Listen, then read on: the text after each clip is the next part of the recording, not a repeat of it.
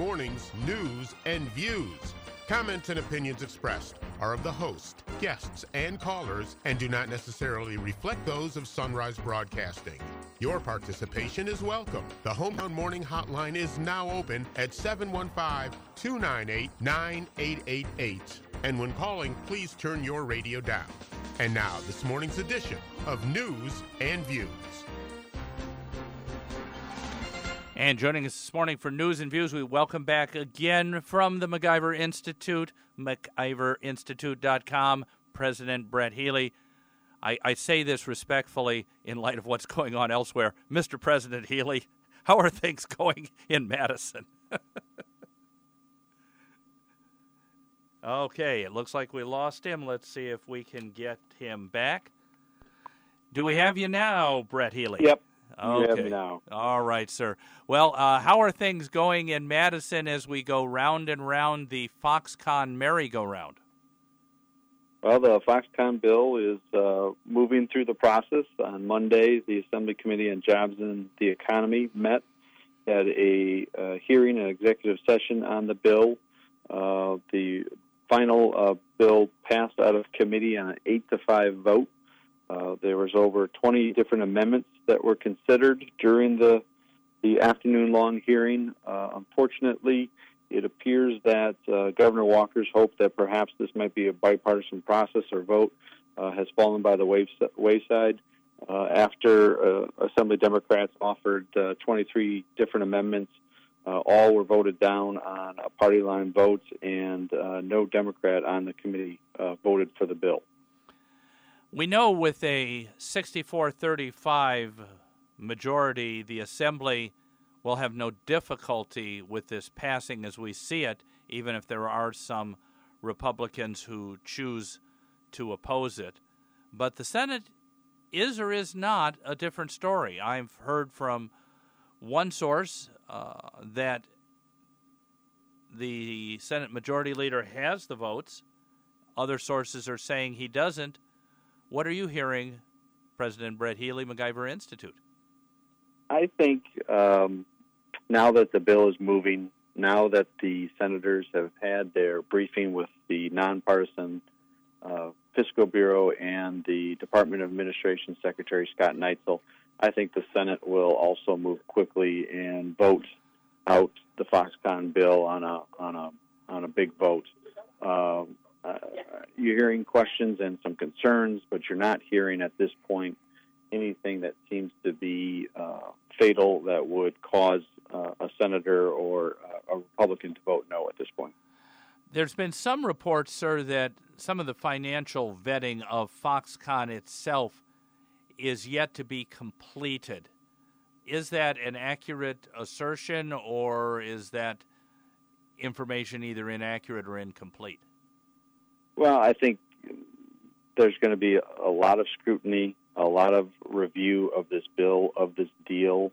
Uh, so the idea that somehow the bill is going to move through the legislature without adequate review for the representatives and or the senators, I don't think that is legitimate.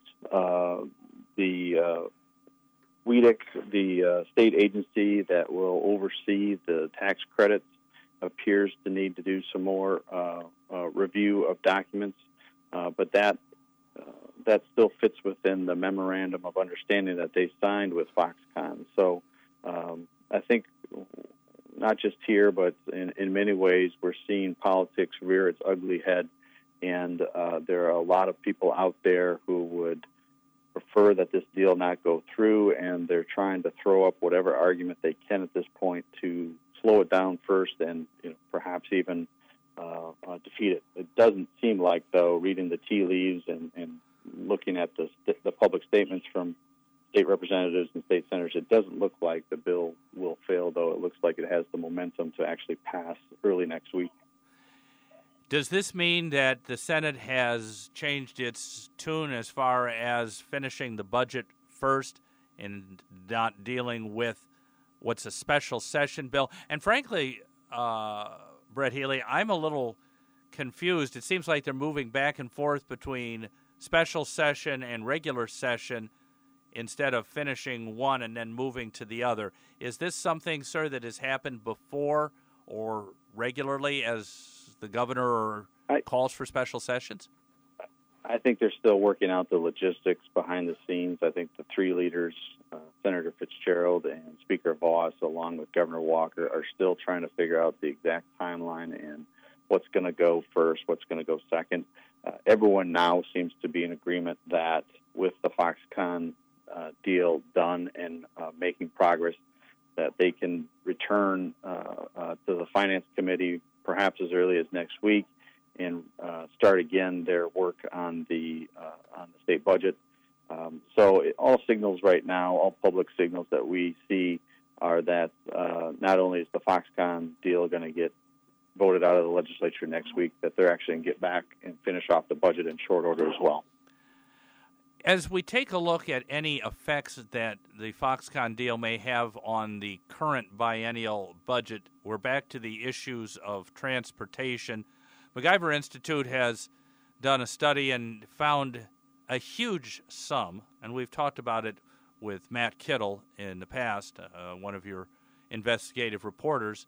Um, transportation has overshadowed everything else in this budget. I'm reading this morning they may compromise at seven hundred million dollars of budgeting. That is going to take care of the projects on the book and get the zoo interchange and anything needed for I ninety-four for Foxconn done, Brett Healy? It, it, it appears that uh, the Foxconn deal uh, is also going to uh, pull the, the entire budget and the transportation budget, which, as you point out, has been the most contentious part of this budget, across the finish line. Um, with a deal of this magnitude uh, and the uh, type of uh, state incentives they're talking about, uh, it uh, it really kind of limits any sort of flexibility you had in the uh, the overall state budget. So. Yeah, I, I think uh, you're going to see some movement from the leaders on their original positions when it comes to bonding, and I think that actually uh, the transportation budget hopefully will uh, they'll come to a, a, a bigger agreement, and they'll start moving the transportation budget as well. When we take a look at the problems that David Ross, former mayor of Superior, uh, and he was a secretary elsewhere within the Walker cabinet, has inherited. Is this the most troubled department, other than some would say the Department of Public Construction, within the government of the state of Wisconsin, Brett Healy? Certainly the uh, state audits that was published uh, a couple months ago highlighted some serious concerns with how the department was being run. Uh, but as you point out, uh, since the new secretary uh, took over, they seem to be heading in the right direction. Uh, the legislators seem to be giving Secretary Ross credit for uh, bringing a new uh, attitude and a new way of operating to the department. And uh, I think um, now that he's had some time in the job, I think we're going to see. Uh, I think we're going to see some uh, immediate benefits to the taxpayers. Uh, just earlier this month, um, the D O T. Uh, uh, put out uh, an analysis that showed that they had saved forty-seven million dollars recently from L E T savings uh, when they went to negotiate contracts uh, with uh, uh, the different parties for particular road pod- projects. They were actually the department actually negotiated forty-seven million dollars worth of savings compared to the original estimate. That hasn't happened at the department, uh, and that was one of the things highlighted in the audit. Uh, so I think you have right there the perfect example, an immediate example of the impact that have uh, that uh, Secretary Ross is having on the department, and more importantly, the impact that he's having for taxpayers. He's over there looking out for taxpayers every day, doing whatever he can to save money within the transportation budget, and that's a fresh uh, a fresh breath of uh, uh, compared to past uh, secretaries. We need to take a break. Again, my guest this morning, News and Views, Brett Healy, president of the MacIver Institute, MacIver, M A C I V E R, institute dot com. And when we come back, we're talking a little bit about more road bonding. I want to talk a little bit about the bond rating and the state of the state of Wisconsin. We'll continue our discussion, News and Views, Brett Healy, after this. Joining us again here, News and Views to the top of the hour. He is the president of the MacIver Institute, MacIver, M I C I V E R, institute dot com. And one of the other stories that, and again, it was Matt Kittle who brought this story, the state's bond rating has improved. Now, we're looking at the possibility of moving in the opposite direction here in Wausau, sir, but uh, when a bond rating improves, especially in the state, where is it going from to? How good is it, and what does that mean for the state? Yeah, this is certainly great news for Wisconsin taxpayers. Uh, just uh, earlier this month, Moody's uh, upgraded Wisconsin's long-term debt uh, rating to its highest level since nineteen seventy-three. Uh, we currently now are at an A A one rating, which is the second highest rating possible, just below the coveted triple A uh, rating. Uh, and that translates into some real savings for taxpayers when we go out and uh, borrow money for large projects and Uh, uh, building uh, projects. Uh, this higher uh, bond rating will allow us to uh, get a better uh, interest rate on our borrowing and will allow us to uh, save some uh, real money going forward. Uh, we won't know exactly how much until we actually uh, start our next uh, large uh, bonding uh, process, but uh, it's, this is certainly good news for Wisconsin taxpayers. Well, I know right now the prime rate is at about four point five percent. The Federal Reserve, I talked to our financial uh, planning expert, Kevin Hermening, earlier this morning. He thinks no interest rate hikes till December, forty-two percent chance of that right now, according to the experts. If we are one step below that coveted triple A rating, Brett Healy, will we be getting close to prime? Or, as you said, we really can't speculate until we bond our next major project? Yeah, I'm not a bonding expert, but uh, it makes sense that if we're just a half step down from the top uh, top rating, that uh, we're going to get something pretty close to prime. Uh, I think uh, it's also important to note that uh, in Moody's report, uh, the reasons why we're receiving this upgrade, uh, they highlight the fact that we have uh, the only fully funded pension system in the country. Uh, while other states are undergoing uh, uh, budget stress because of rising costs and heavy future liabilities in the pension systems, Wisconsin does not have that. And then our economy is delivering steady and but moderate growth, which is a positive sign. And then they also went out of the way to note that we have uh, uh, conservatively managed our budgets, which means we're being frugal with taxpayer dollars, and that's always a good thing. As we take a look, sir, at all of these developments, there's still the question out there, and we talked yesterday with Rick Essenberg, Wisconsin Institute for Law and Liberty, about how the redistricting case, and they wrote an amicus brief, uh, and the court has agreed to receive it. The legislature, with the substantial, almost historic Republican majority in the Assembly, and still a, a relatively comfortable majority in the Senate, would seemingly be able to move forward with any non-budget items with seeming ease once the budget is finished. Do we anticipate some other legislative action that's going to add to Governor Walker's statement that Wisconsin is open for business and bring us more? And if so, are we going to see many of the workers have to bleed across the state lines from Illinois in order to fill these jobs? I think that is a uh, uh, a key question that everyone has right now, just exactly how is the Foxconn project going to imp- impact employment, not only in southeast Wisconsin, but all of Wisconsin.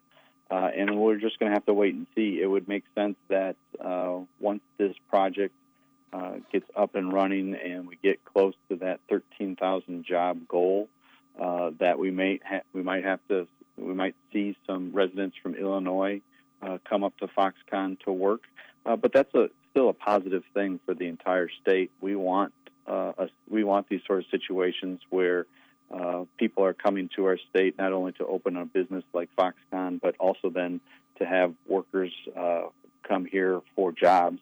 uh, there's a pretty good chance that if they, uh, if someone from Illinois were able to land a job with Foxconn, that eventually they might move up here and become permanent residents, move their family up here, um, uh, and uh, enjoy the full Wisconsin experience. So uh, I think we're going to, it'll take some time for us to, to figure out exactly how it impacts the employment picture down in southeast Wisconsin, but uh, no matter which way you look at it, it will have a huge impact.